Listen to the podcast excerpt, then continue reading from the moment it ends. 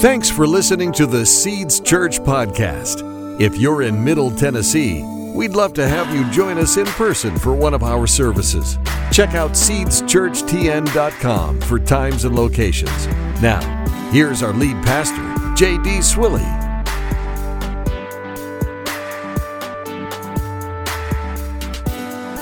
Well, today we are going to wrap up this series uh, that we've been in, Saints and Sinners. And this, these conversations or these talks, these sermons have been about helping us better grasp and understand our identity in Christ. And, and so this title, Saints and Sinners, kind of comes from the old saying, um, you know, well, I'm just a sinner saved by grace. And the sentiment of that is nice, but truly a more biblical way to understand the way that God's grace works in our life would be to say, I was a sinner and now I'm saved by grace. And so you have a once you once you become born again, you have a new spiritual identity. Now, does that mean that you're perfect and you never deal with sin or never struggle with sin areas in your life anymore? No, but it's not your identity anymore. And, and, you might be saying, well, JD, that sounds just, that sounds like semantics, you know? Uh, and I know it might sound that way, but it's, it's important that there's a distinction. Why is that? Well, number one, because uh, one of my favorite quotes is from A.W. Tozer, and he says, The most important thing about us is what comes into our minds when we think about God. So, so the most important thing about your life is your view of who God is. But that, that's like the cornerstone, it's the foundation of, of, of our lives. But then a, the next stone that's laid right next to that cornerstone is, is how you view yourself. It's how you relate to God yourself. And so that's why it's an important distinction to, to think and to say, I was a sinner and now I'm saved by grace. Because if you think that you're still a sinner, if that's what your identity continues to be, then that's what you'll continue to do. Does that make sense? You will run up against areas of your life where you struggle with sin, and, and it will feel like you've run into a sanctification roadblock. And instead of going to the Lord and going to God with, with repentance and going to God and saying, God, I need your help, and being shaped into the image of Christ, if you continue to identify as a sinner, then you will begin to accept just well, this is how it is. This is just gonna how, how it's gonna be. You, you'll accept sin. You'll settle for your unsanctified state, and you'll stop moving forward being sanctified. You, you might, in some areas of your life, but in these particular areas, if you just still think that I'm a sinner, then you're gonna you just, well, I guess this is just the way it's always going to be, and I'm going to have to settle for that. Instead of hating sin and the things that are unholy in your life, you start to become comfortable with it. Not to say that you feel like it's justified, but you just are like, well, you're settled with it and you're comfortable in some sense. However, if you've been born again, anybody in here been born again? Come on and you believe what the Bible says about you, if you believe what the Apostle Paul said in Romans and in 1st and 2nd Corinthians and Philippians and Colossians, when he refers to the believers as saints, that's how he addresses the believers as saints, then when you run up against sin in your life, because you will, then you won't settle for it. You won't accept it. You will repent. You will ask for forgiveness. You'll ask the Holy Spirit for help. You'll run to a trusted brother or a trusted sister in Christ and ask them for help. And you don't hate yourself, but you hate the sin. And you allow God to come and change your heart and change your life. That's why this is an important distinction of identifying as a saint and not a sinner. It's not just semantics. Uh, think about your life like, like this glass. And this is the identity of God. And you get to choose what you identify with. You get to choose what you're going to believe in your life, of, of what you will choose to say, well, this is who I am. And if you continue to just fill yourself up with God's identity for your life that I'm a child of God, I'm blessed, I'm redeemed, I'm forgiven, I'm healed, I'm sanctified, I'm set free, Praise God, God has, has uh, made me for, for good works. He's predestined me for good works. The overflow of all those things are your thoughts, your feelings, your actions, your habits, your, the rhythms in your life, the patterns in your life. They're all an overflow of what the identity you have identified with. You guys, this works both ways. So if you uh, if you don't identify with the things that God has said over your life, and you identify with the things the enemy is trying to fill you with, and you identify with the things of this culture and the and the godless culture of this world, then your thoughts and your feelings and your words and your actions they're the overflow of what you fill yourself with, and you'll be full of that. Does that make sense? It's important what you identify with because it's the, it's the foundation. It's a foundation block in your life. Deuteronomy chapter 30, 15 says, Today I'm giving you a choice between life and death. You have a choice. Which, which identity are you going to identify with? Are you going to pour into yourself who God says you are, or are you going to pour into yourself who the enemy in this godless culture says you are? The God of this age. A few weeks ago, we said this that God redeems, God restores, or I should say this God redeems, God renews us, God restores us. He redeems us, He's renewing us so that He can restore us and bring restoration not just to us, but to others. The beginning point is the redemption. The point, the point he, he is taking us to is restoration. We start in redemption and he's taking us to restoration. The in between part, the in between stage is renewal. And that's what I want to spend some time talking about today. So I'm going to ask you to stand with me this morning. We're going to read the word of God. We're going to we stand because we honor God's word. It's the authority in our life. We, we are shaped by the word, we are led by the Spirit. And some people say, well, the Holy Spirit told me to do XYZ, or the Holy Spirit said this to me. And if you say the Holy Spirit said something to you, but it doesn't match up with the Word of God, then that wasn't the Holy Spirit. because the Holy Spirit inspired this and He will not contradict Himself. And so, why do we stand? Because we're honoring the Word of God and we're honoring the Holy Spirit when we do this. And so, today we're going to read here from Romans chapter 12, and we're going to read what the Apostle Paul wrote to the church in Rome about renewal, this in between stage. And I'm going to ask you to read aloud with me, verse 2. And do not be conformed to this world, but be transformed by the renewing of your mind, so that you may prove what the will of God is, that which is good and acceptable and perfect. This is the word of the Lord.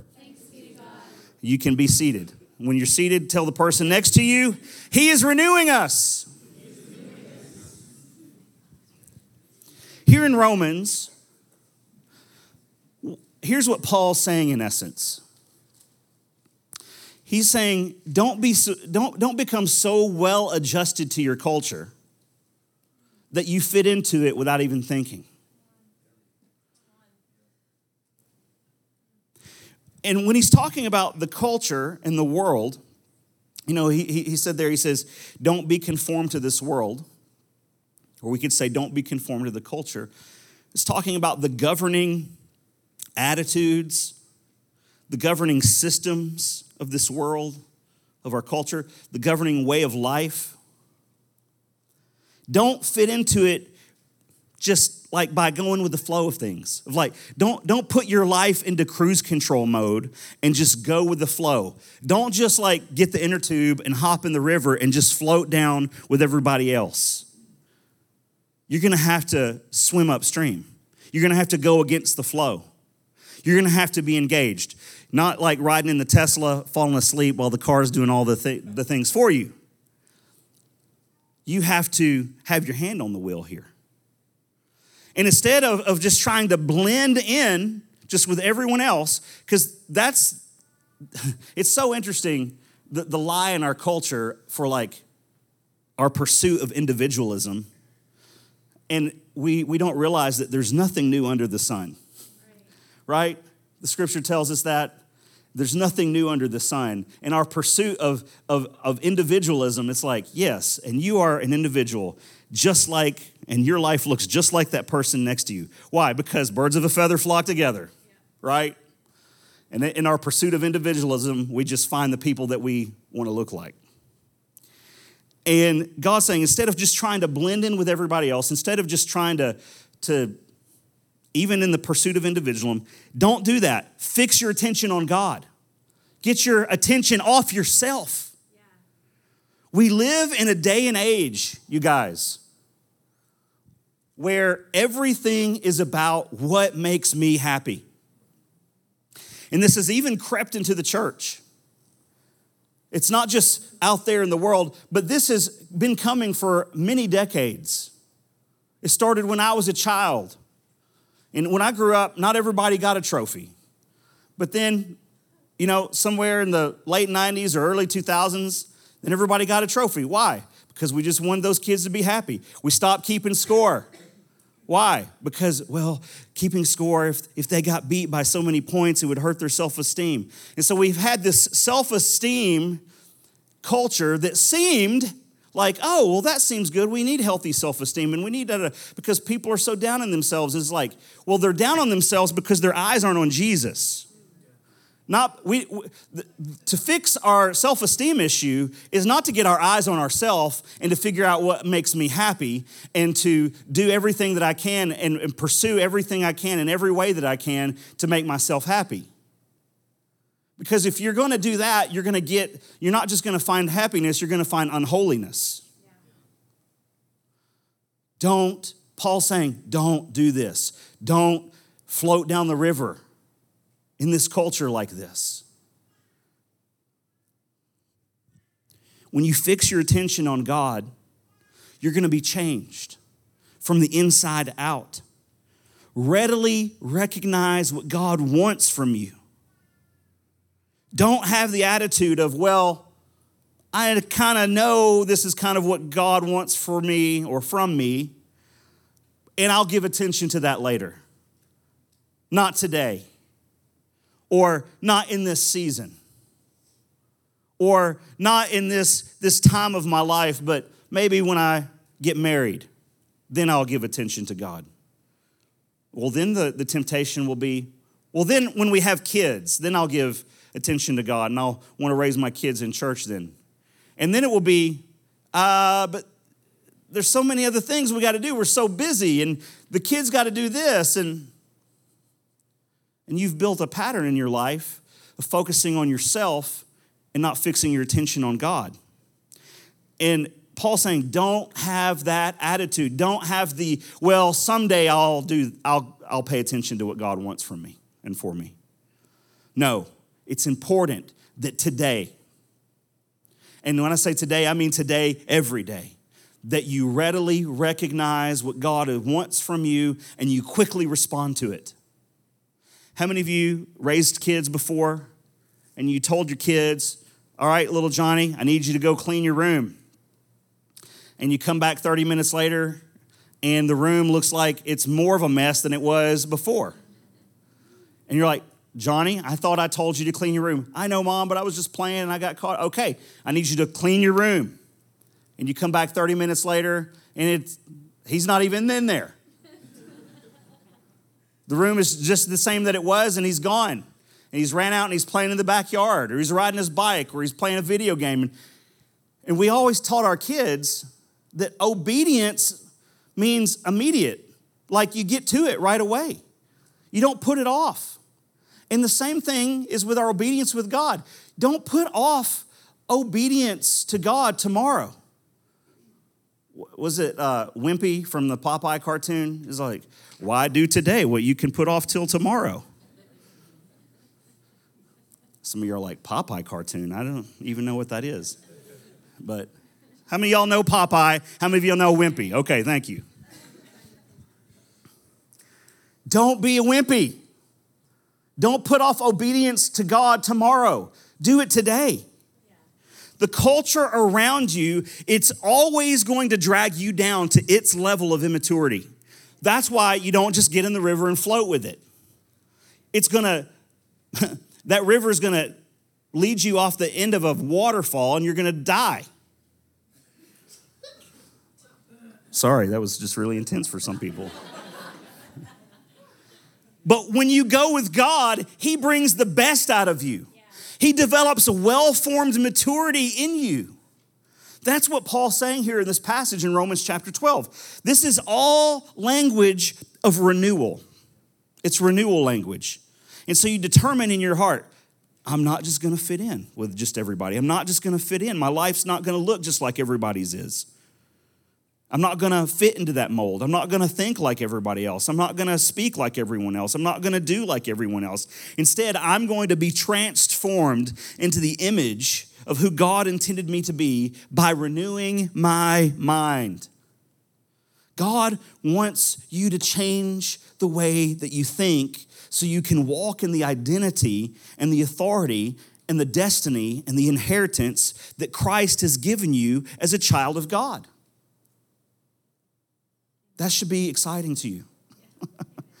but we're sitting there going, change the way I think. Ugh. Have you guys ever watched those shows on HGTV where you take a junker house and you renovate it? You guys seen this? I mean, it's everywhere now. Like just this week, I was at the dentist office. I mean, any doctor's office I ever go to, it's always HGTV on the television. But I was in the doctor or in the dentist office uh, this week, and I'm leaning back, and they're cleaning my teeth, and they've got the TV monitor, and sure enough, it's one of these shows, and I don't know if it's Property Brothers or Fixer Up or one of those other ones. I don't know, but uh, it, it's really quite amazing what they do with these houses. And Jamie and I, we've uh, renovated a couple of houses over you know this, the course of our marriage, and and it's like you go in and you you you kind of get a vision for what you want it to be. It's not what you want it to be right away, but you you start like going, oh, okay. Here's what we can do. We can knock this wall out here. We need to tear out this flooring this is the kind of flooring I want, whether it's this carpet or this kind of uh, you know hardwood, whatever it is. We're going to do all this stuff. We're going to change the floor plan. We're going to expand the, the usable square footage. We're going to finish out this basement, and we're going to you know you know put up some walls and drywall and some plumbing. We're going to do all this stuff stone countertops and shiplap and all the all those wonderful things change out these light fixtures and a lot of times you go into these old houses uh, and there's a lot of different rooms that are all chopped up. They're not open floor plans that are modern today. They seem to fit, you know, just I don't know, modern life today. We like that open floor plan, right? Where the kitchen is open to the dining room and the living room, and and uh, big open, you know, bonus room, and th- those kinds of things. But in these old houses, you go in and there's, there's like the little kitchen dining room and then the formal dining room, right? And then you have like the informal living room and then the like the the formal dining or formal living room, like the parlor. And that's how it was in the house that I grew up in, you know? We had these different living spaces and we had different dining rooms and it was all, you know, you felt like going into it now today, you're like, man, this would just be so much nicer if this was open.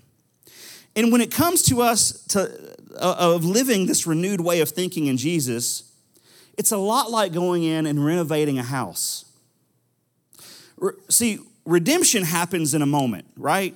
The moment that you that you make the commitment, the moment that you sign the papers on the house, it's like, boom, I belong to God. He's got the keys. You're born again, and the Holy Spirit moves into your house.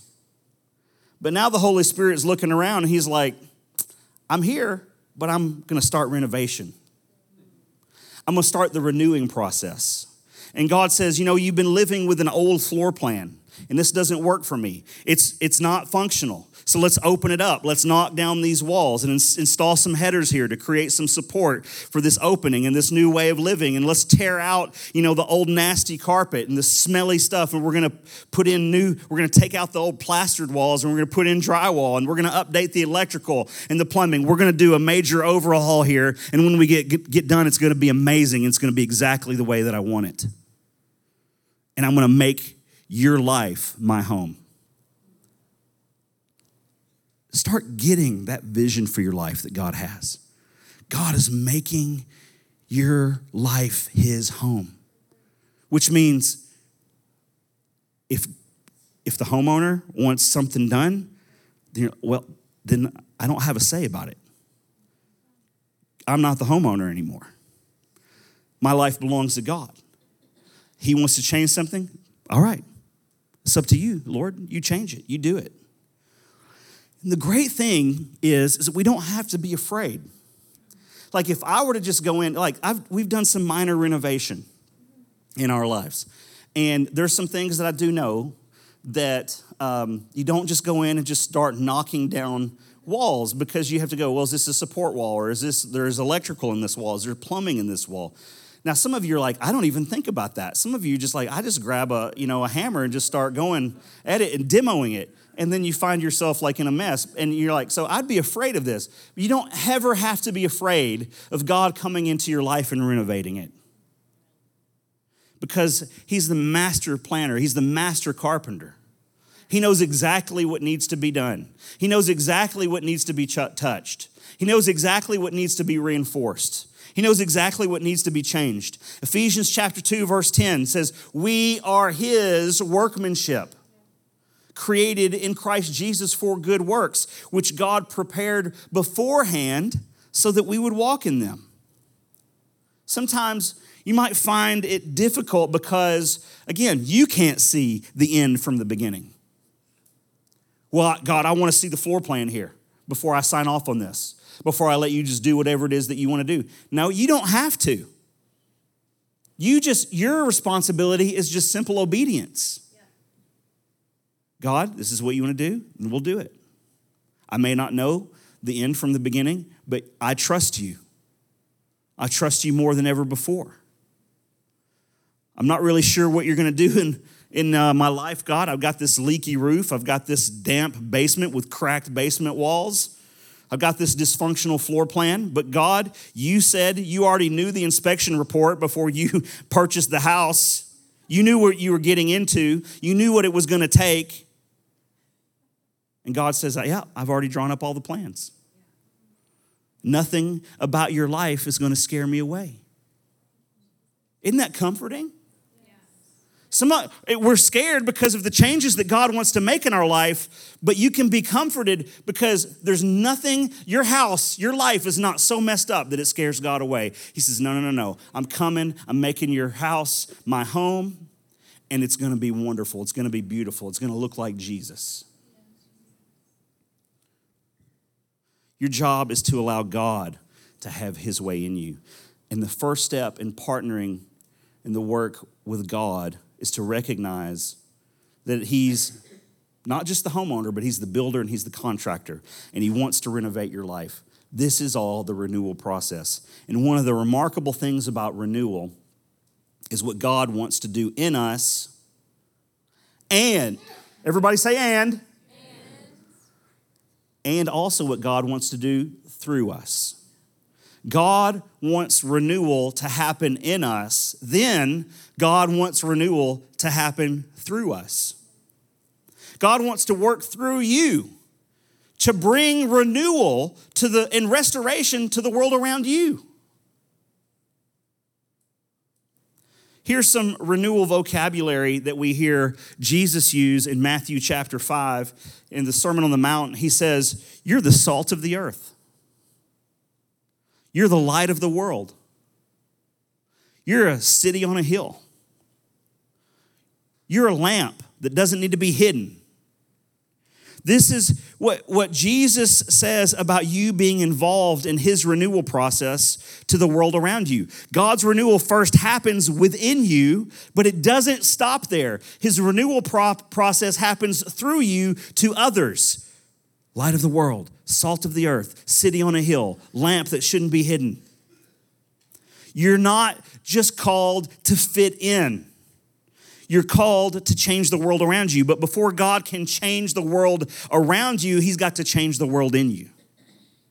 Jesus said this in Luke chapter 17 Verse 20, he said, The kingdom of God can't be detected by visible signs. You won't be able to say, Oh, here it is, or it's over there, for the kingdom of God is already where? Within you. When Jesus says the kingdom of God is within us, he's saying that God's ruling, his reigning, his dominion in the earth, it begins with his ruling and reigning and dominion inside of you. And when we really submit to the prayer that Jesus taught us to pray in Matthew 6, your kingdom come, your will be done on earth as it is in heaven, when, it's when we choose to surrender.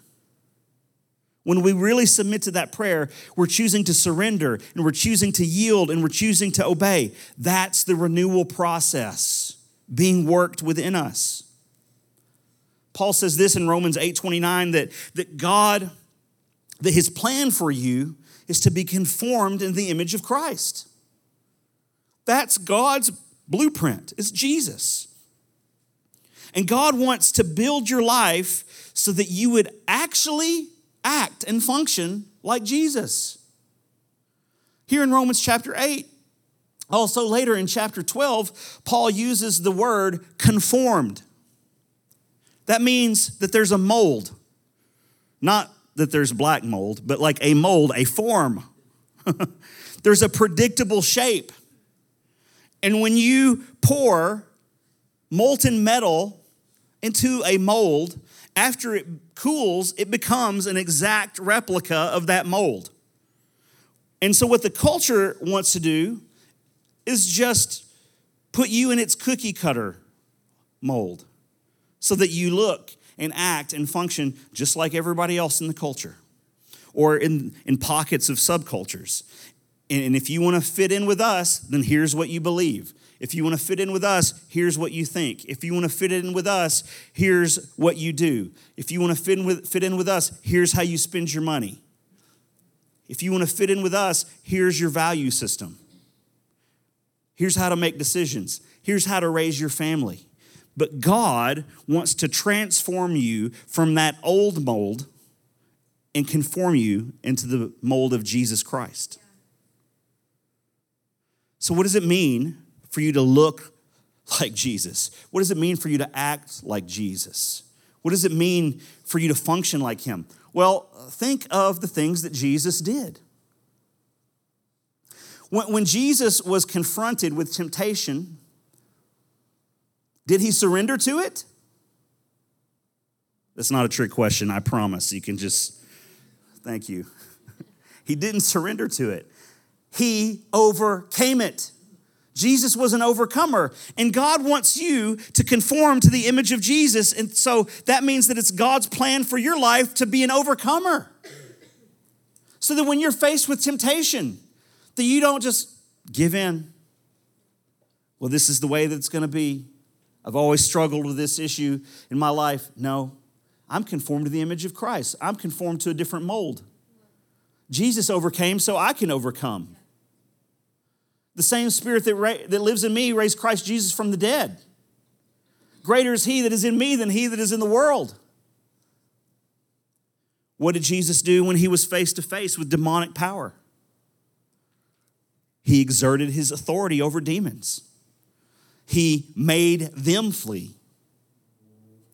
So God if God wants to conform you into the image of Jesus, then that means that you have authority you have the authority of Jesus over the powers of darkness. Some time ago, I, I told this story, and I thought it was fitting for this message. And um, I want to tell this again. How many of you ever familiar with Dr. Lester Sumrall? You guys ever? This is a handful of us in here who know who that is.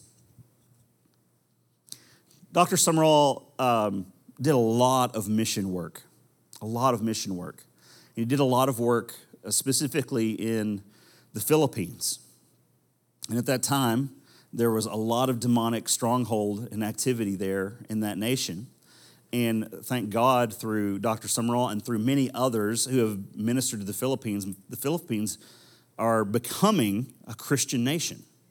Now, there's still a lot of things, there's still a lot of um, spiritual warfare to do there, but the enemy does not have a stronghold there like he did uh, some decades ago.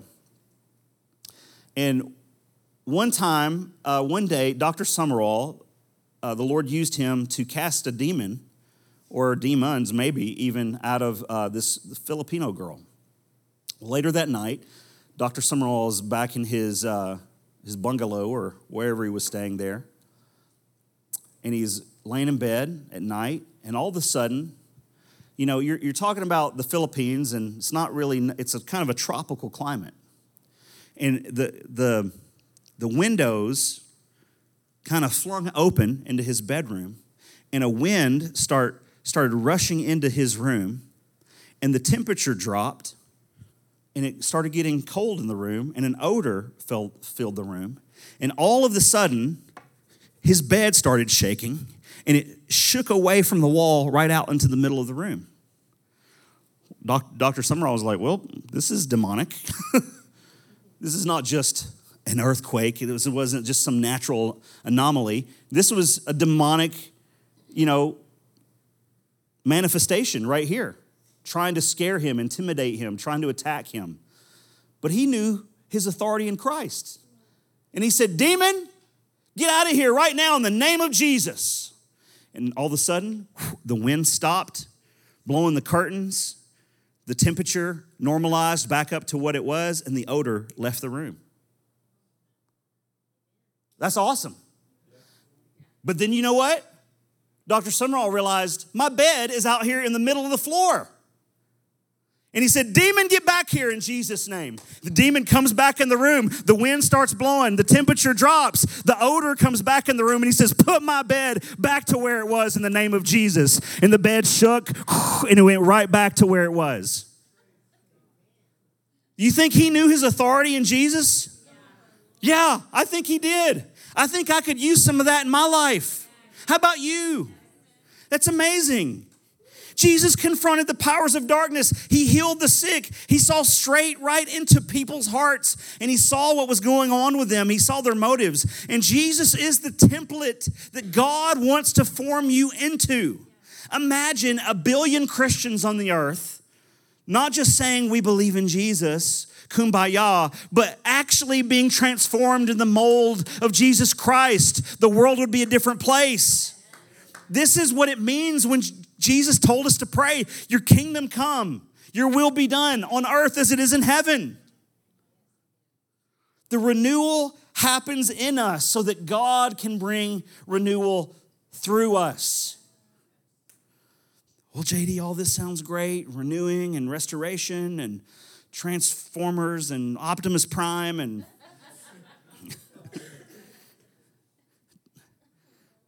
I, I want to be transformed by the renewing of my mind, but how do I get there from where I am right now? How do I get there? How does God take me on this journey? That's a great question. Let's spend just a few minutes talking about some pragmatics of this. Can we do that? I don't want to just like get you all charged up and walk out of here and go, well, now what? What do I do? That was a great sermon. Cool story about Lester Sumrall. Well, what how can we put our hands and feet to this? Well, first thing is this one of the first things that you can do is identify and remove the barriers. There are barriers to you conforming to the image of Christ. So, what are they? You need to identify those and then don't settle for them. Remove them out of your life. There are voices and influences that are trying to speak into your life that are contrary to your identity in Christ. They're contrary to his destiny for your life. And these influences and these barriers, if you want to renew your mind, then you're going to have to, again, start identifying them and removing them. Maybe some of these barriers and these voices and these influences live in social media world. You know, I found this remarkable little button on social media. It's called unfollow. And when I click that, all of a sudden, there seems to be some more peace in my life. Praise God. I was like, wow, how'd that happen? And I was like, no, I don't want to have that voice in my life because I identify that as a barrier to my identity in Christ. So we're going to cut that out and stop listening to that. Unfollow. It's fantastic. Maybe some of the barriers in your life to God's identity in Christ and His destiny for your life are certain shows that you're watching. things that you're meditating on, movies, music, the news. Can I tell you, at the beginning of this year of 2023, we did uh, 21. We did our season, our first season of Seek for this year, and we did 21 days of prayer and fasting. And one of the things that I fasted, and I'm not telling you this to like, like oh JD's a Pharisee and he's like doing all these good works and he's telling us all about it. Now I'm telling you this to encourage you. One of the things that I fasted was the news. Now I had developed a pattern and a rhythm in my life that every single morning I'd get up and I might do some other things, but pretty quickly after the first few things I would get to, I would put the news on. And I'd even put it on and listen to it while I was in the shower getting ready for the day. And I was just like, well, I want to stay informed, I want to find out what's going on in the world. And, and I've just noticed that, man, this is robbing me of my peace. This is not adding anything of value to my life. There's, this is not uh, this is not supporting and undergirding my identity in Christ whatsoever. If anything, it's making me anxious or angry or mad or worried or any other number of negative emotions. And so I fasted. One of the things I felt like the Holy Spirit identified in my life because I asked the Holy Spirit. Some of you need to do that. Identify and remove the barriers. Well, I don't, well, I think everything in my life's just fine. Ask the Holy Spirit. He'll be glad to tell you. Remember, He's the master builder, He's got the blueprints. He knows exactly what needs to come down and what needs to go up. And I said, All right, Holy Spirit, what is it that you want me to fast? And one of the things that He identified for me was the news. And I tell you what, peace immediately. Now, was there a little bit of adjustment in the habits of my life and going, well, I just want to go watch that or do that because it had been a, a pattern, it had been a habit? Well, yeah, well, I had to break that, but I did it unto the Lord. So it was a lot easier. When you do something unto the Lord, it doesn't mean there's no resistance, but there is more motivation. Yeah. Does that make sense? And I was able to fast that, and at the end of the 21 days of fasting that, I wasn't like, okay, I'm good. I don't need to reinstall this habit back into my life. It was like I uninstalled it out of my hard drive, and that's not coming back. no more malware, malware there. No more spyware. The enemy spyware is coming right through the news. Uh, that's not a conspiracy statement. Okay, anyway. But maybe there's all kinds of things. Identify and remove the barriers. Um, whatever it is, stop giving your attention to these voices and these influences so that you can do what Paul tells us to do in Romans 12, so that you can fix your attention on God and readily recognize what He wants from you and quickly respond to it. Another practical way to lean into the renewal process is this to memorize and meditate on God's Word. It's just, just simple and practical. Start by looking up some passages about your identity in Christ. It's really easy. You can go to Google, put in scriptures about identity in Christ, and you can find several great websites that are just going to list for you scripture after scripture after scripture. And you begin to memorize these and commit them to memory and, and, and meditate on these verses and, and start with one or two a week and, and memorize them and just get them on the inside of you and, and ask the Holy Spirit to fuse the truth of God's word into your spiritual DNA, into your thinking. What are we talking about? We're talking about the renewal process, renewing your mind.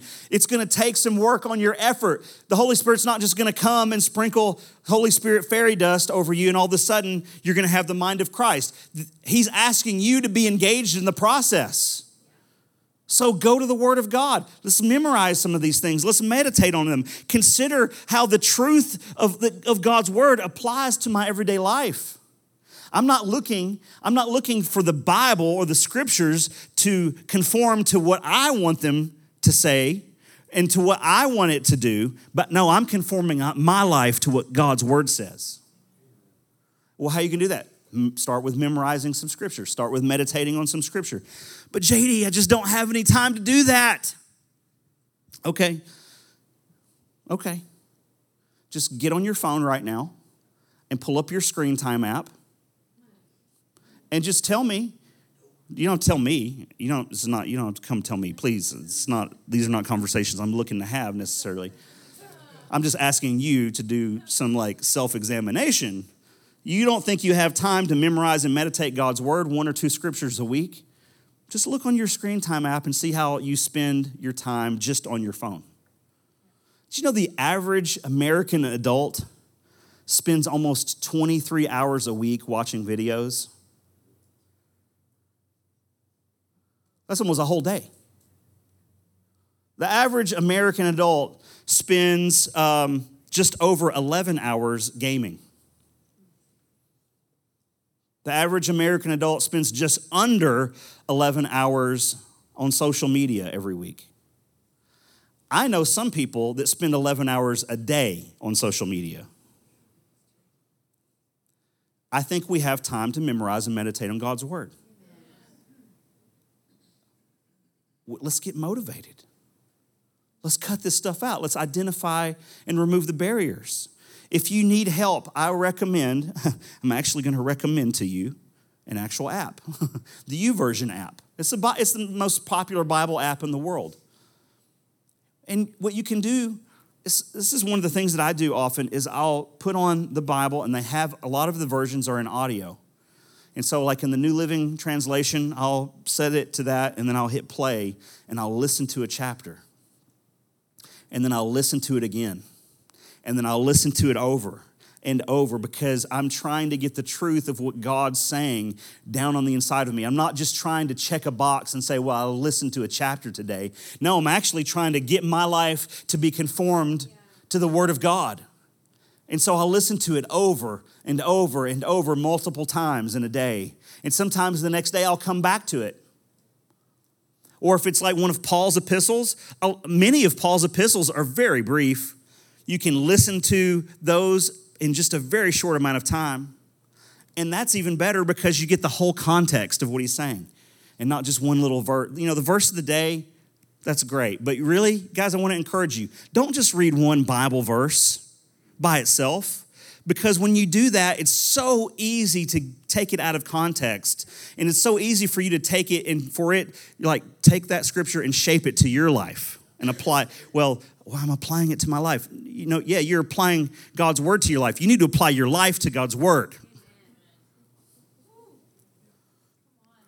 When your friends start talking about issues going on in their marriage, when you're when when you're they're talking about issues going on with their kids, when they're talking about this, then you know what? You're going to be the Word of God guy. You're going to be the Bible guy. You're going to be the Bible woman. You're going to be the Word of God woman. And you're going to be able to speak some words of life and some truth into them and love that these things can actually make a difference in their life, not just commiserate with them. When they say, man, I got this going on in my life. You're like, okay, well, let's pray right now. And when you open your mouth and you pray, what you find is that you're not just praying something out of your own understanding, out of your own heart, but you're praying something out of the Word of God because it's what you put on the inside of you. And what other more powerful pray, prayer could you pray than what God has already stated? Amen. Next thing. So you, you, you memorize and meditate on God's word, and then you go to a whole nother level. And that whole other level is becoming a student of God's word.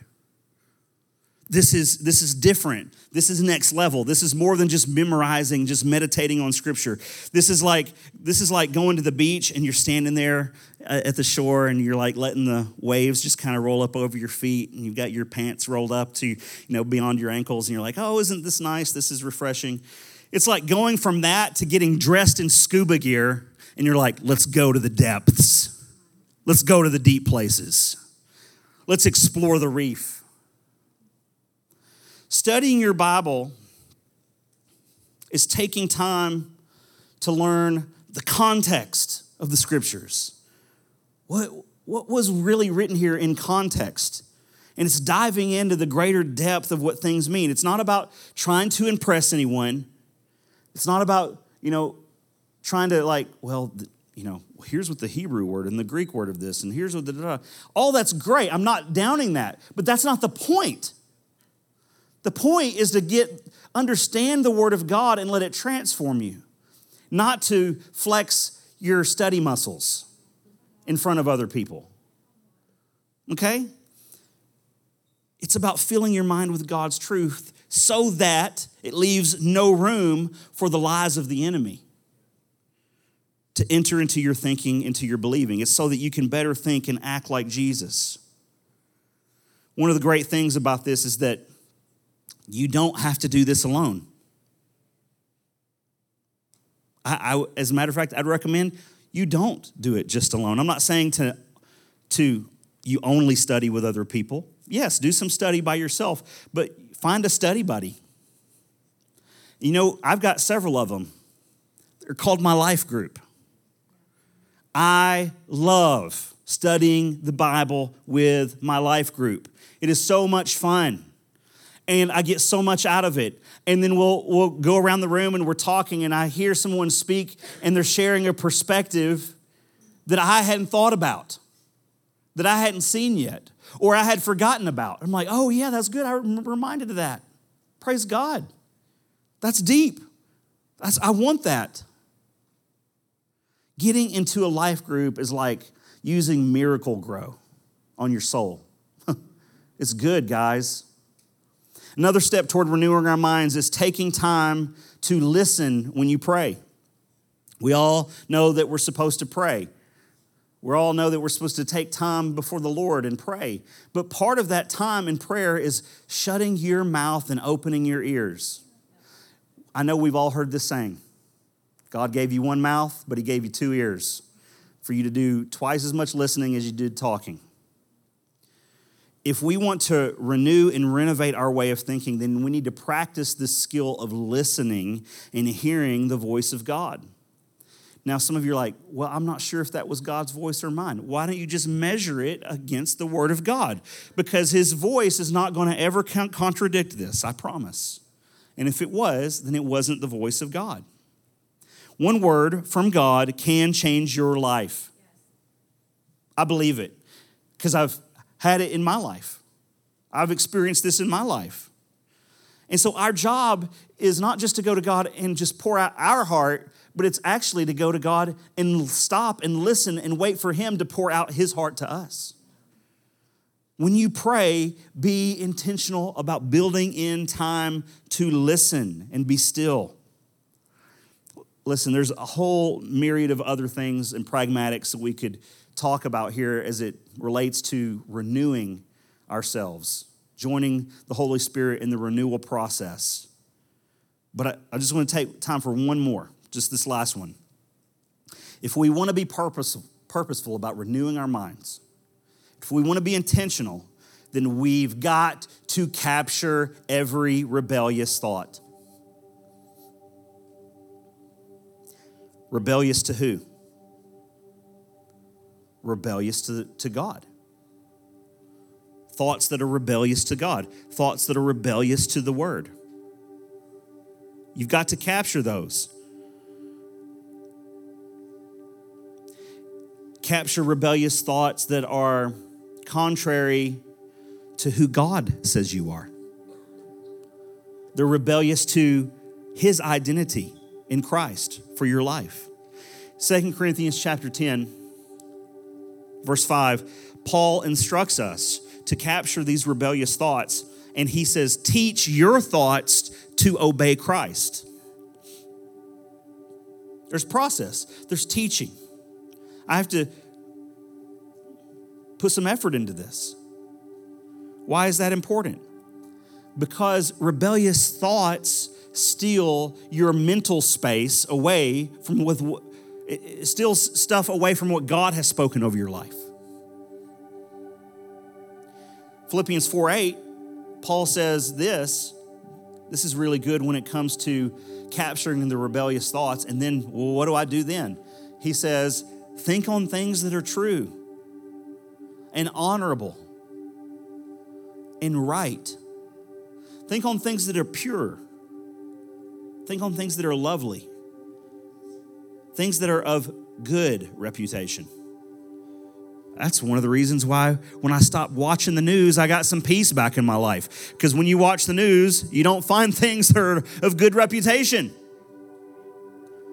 and Paul says if there's anything of excellence, if there's anything that's good, if there's anything that's worthy of praise, think on these things. This is where you want your thoughts to make their home in these things. Now, many of us have had thoughts, maybe even this morning, that were opposite to what just Paul was just saying to us. Every single one of us. So listen. You can't prevent every rebellious thought coming to you.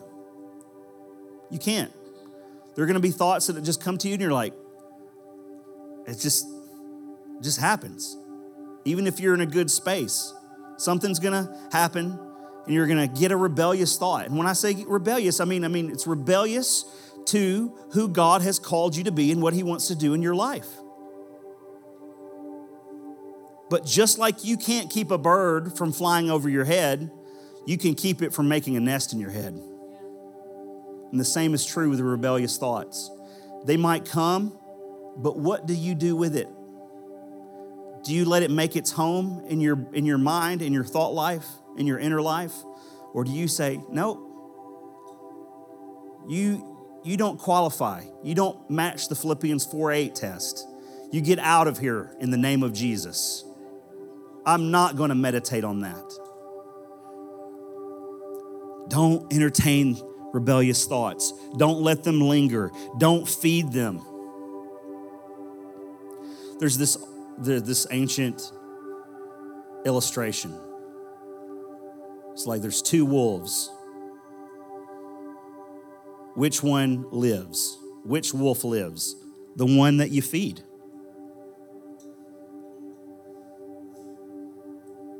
You want the identity in Christ. You want that to grow stronger and more evident in your life. You want to come into more agreement with that in your life. Then feed your identity in Christ and starve rebellious thoughts. Starve them.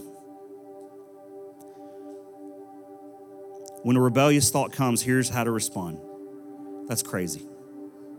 I'm not doing that. I'm not saying that. I'm not going to keep thinking about that. Holy Spirit, help me. Show me your truth. Remind me of who I am in Christ. Remind me of what you've called me to do. Remind me of what belongs to me. In Jesus' name, amen. Would you stand with me as we get ready to pray?